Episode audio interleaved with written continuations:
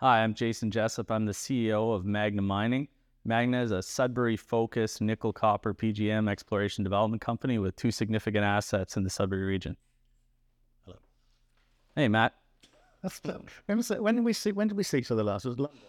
Yeah, it's been in London since May. It's been a little bit. Okay, look. So you've been busy. Yeah, we've been really busy. We have uh, two drills turning out at Crane Hill. Okay. We got a third drill that'll be starting very shortly at Shakespeare. Um, you know, we're working on uh, some some permitting, some of the approvals we need to do bulk sample and some uh, some advanced exploration underground mining. Yeah. Uh, so yeah, we've been really busy. It's really weird. The kind of if I'm l- listening to the narrative, I'm standing uh, enough out there. People seem really excited about this bulk sample because you might be able to sell it and generate some cash. It, that's not the point, Spirit. It's not the point. I, I suspect it's nice, but it's not the point. What are you going to be able to learn from that exercise with the bulk sampling? Why are you doing it? So back in January, we uh, drilled a hole, hole 13 in our program at Crane Hill. Hmm. And it started right at the top of the 109 footwall zone. It was actually testing a target at depth. And when we got the assay results back, and we knew we were going to intersect a portion of, Hmm. of the 109, um, but the results were much better than we expected. And we had some some semi-massive and some massive sulfides starting, uh, you know, 2% uh, copper, 4% nickel, um, you know, sort of in that 30 gram range, starting nine meters down hole for five meters, like decent grades and, and Right.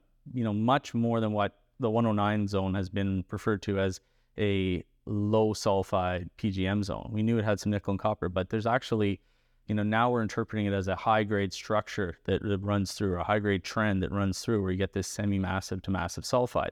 And, and so we started a second drill in April to drill some short holes, you know, sort of 25 to 50 meter long holes right near surface to better try to define this high grade trend. And what we're seeing um, with the news release we had earlier this month is that yes, we are hitting that semi massive, massive sulfide where we think it should be close to surface, but it's not reflected in our current block model just because it wasn't well understood.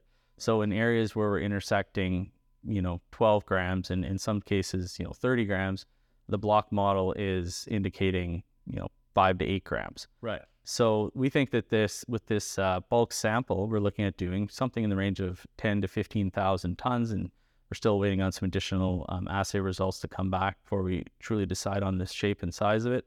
But what we'll be able to do with that is send that to a third-party mill, and use that to reconcile against the block model and what our new interpretation is, and see if we truly do understand how this hangs together. And that'll really help us for future mine planning. Right. Okay. Because I think back back at the beginning of the year, you'd had well, you'd reinterpreted some data which you which you bought along with, with the project, and you raised a ton of money at the beginning of the year. Was it wasn't it eight, 18 million. 18 million, to change, right? Um, and obviously with the, with the kind of block modeling, trying to work out how this structure works. Is can you- I'm trying to help people understand what type of mine mining operation could this be? Because you know when it's five meters or thirty meters, it's I, I get that it's super high grade, it's, it's great, but you're going to want to see it do what? What what do you need to see this ore body uh, morph into for you to for you to be able to go? I think this thing can be economic. You get a sense of that quite early Yeah. if you understand that. So my answer to that, and this is my personal answer, we're working on a PA right now, but my understanding, having worked at multiple mines in Sudbury, have restarted old operations like Crane Hill and Sudbury before was with FNX Mining.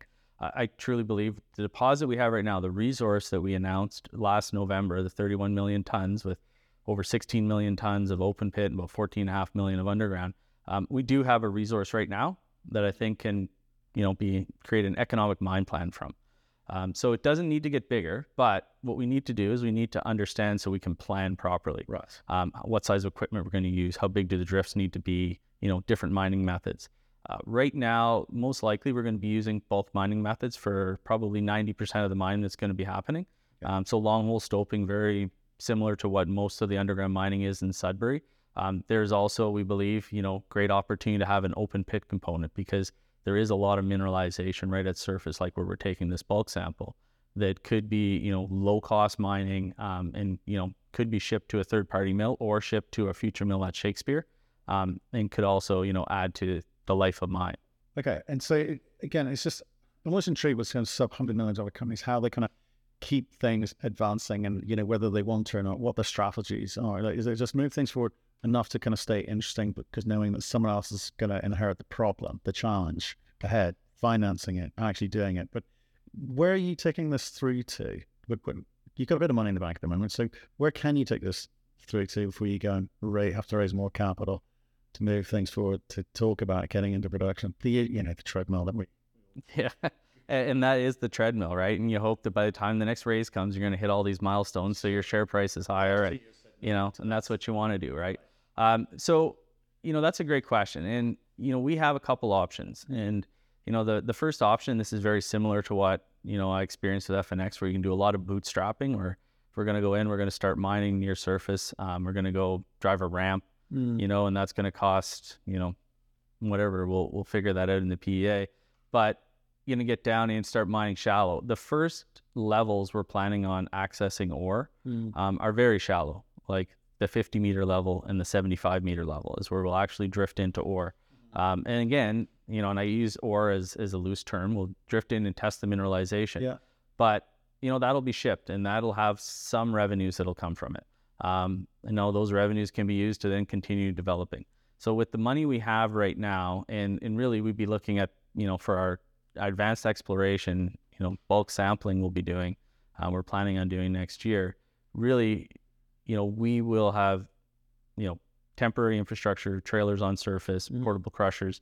Um, so it won't have a big capex. We don't need to have a big capex if we do it in a bootstrapped approach. Right. Now, let's say the markets are, you know, much better than they are right now, and you know, next Q1, let's say, we decide to let's go out and raise some more money, well, then we can really expedite things.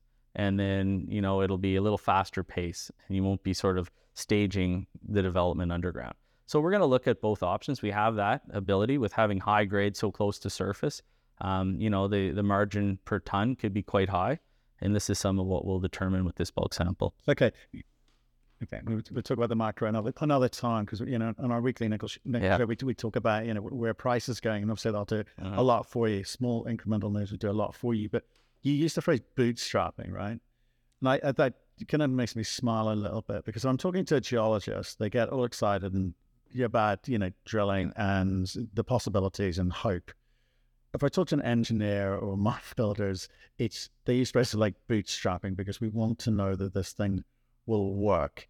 Do you think you kind of lose a little segment of the audience by being so fundamentals driven? Um, is there a little bit of excitement or some excitement from something that they, they could be looking at and going, to you know what, I, I understand why this these guys will win. No, look at that face. He's like, no. Yeah, uh, yeah, no, like there's lots going on. So with all the drilling we have, we're gonna have, you know, in excess of, of probably 20,000 meters of drilling this year. We're well on our way to sort of getting close to 10,000 already, mm. um, and a third drill starting up at Shakespeare. So there's going to be lots of, we think, potentially good news coming from the drill bit. Right. Um, you know, being able to actually show investors the, the semi-massive, massive sulfide grades. Is it like I need to show grades, or is it say, well, actually, if I can understand how this thing, you know, comes has come together and how it sits and where and plan where we should go first, is that more exciting to you because you know that that will affect the economics positively than putting out the sexy headlines of here we go? Well, you know, the sexy headlines are always, you know, will this matter or not? You know, is this a good press release? Is the market's going to care about? Yeah. Or are they going to yawn and, you know, yeah. they'll sell down on it? Yeah. Um, you never really know. But what I do know is if we put a, a solid plan together and we got people on our team who are, you know, I've worked with before, I have utmost confidence in, um, we put a solid plan together, we can execute um, with the resources that we have, then to me that's that's a huge de-risking we don't see often in our industry. Uh, we're in a jurisdiction where you know we have so many knowns mm. and, and in a industry of unknowns, and so you know the ability to get permits and build mines and the, and the support from local communities, including the First Nations, and you know understanding the geology. We got some of the best geologists have ever worked in Sudbury working on our team, and you know they understand this stuff. So all of that I think is is a known. So we build a good plan based on that. We can execute it, and you know I think that will create that that catalyst, that driver where we're starting to create cash flow, positive cash flow that can be reinvested. And then the question will be, do we have to go back to the market? Mm-hmm. And maybe we will. And maybe it'll be to buy our next Crane Hill. Um, because that's still part of our strategy is looking at other non-core assets in the Sudbury Basin, which would fit in well with our Shakespeare project, which has the permits to build a 4,500 ton per day mill, and we could potentially build that and have multiple streams of feed coming into it. Um, so yeah, we may have to raise money in the future, but it'll be for a very good reason. Right. And so pre pre PEA, is looking into this going, like, this is not one of these super high capex nickel projects. This is high grade, quick, low capex type project. Probably. I know you can't say much PEA hasn't come out. That, that, that's what we're sort of listening to here. Yeah, this PEA, it's going to have a base case of, of toll milling. So yeah. selling ore to one of the two mills that are running in Sudbury right now. And and we're in the process of that. So that in the next three months, I hope to have that um, finalized so that we actually have definitive terms to to ship. We'll call it ore, ship mineralization to mm-hmm. um, one of these plants. So you know that I think is is really key to this whole strategy. And then, you know, from there, it's it's you know a lot of growth potential. And you know, with the the diamond drills turning, and you know, we think a lot of footwall potential discovery. Um, yeah, we can pull this off.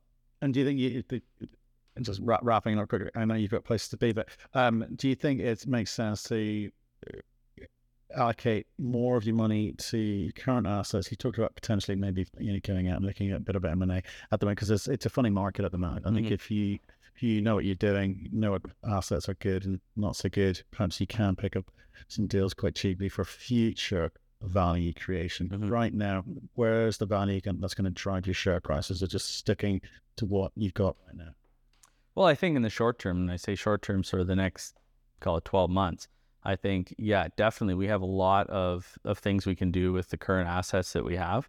We're still, uh, you know, we have a an application we've submitted for the U.S. Department of Defense Title III program for Shakespeare. Mm-hmm. So, you know, although we're doing some more drilling out at Shakespeare, it's actually on some regional targets that we think have some real good potential for new discovery. Mm-hmm. Um, and but really, we're gonna, you know, not push Shakespeare too fast but at Crane Hill, lots of exploration potential. We believe we can start getting underground, demonstrating that, yeah, we can build mines. We can do them successfully, do them on budget.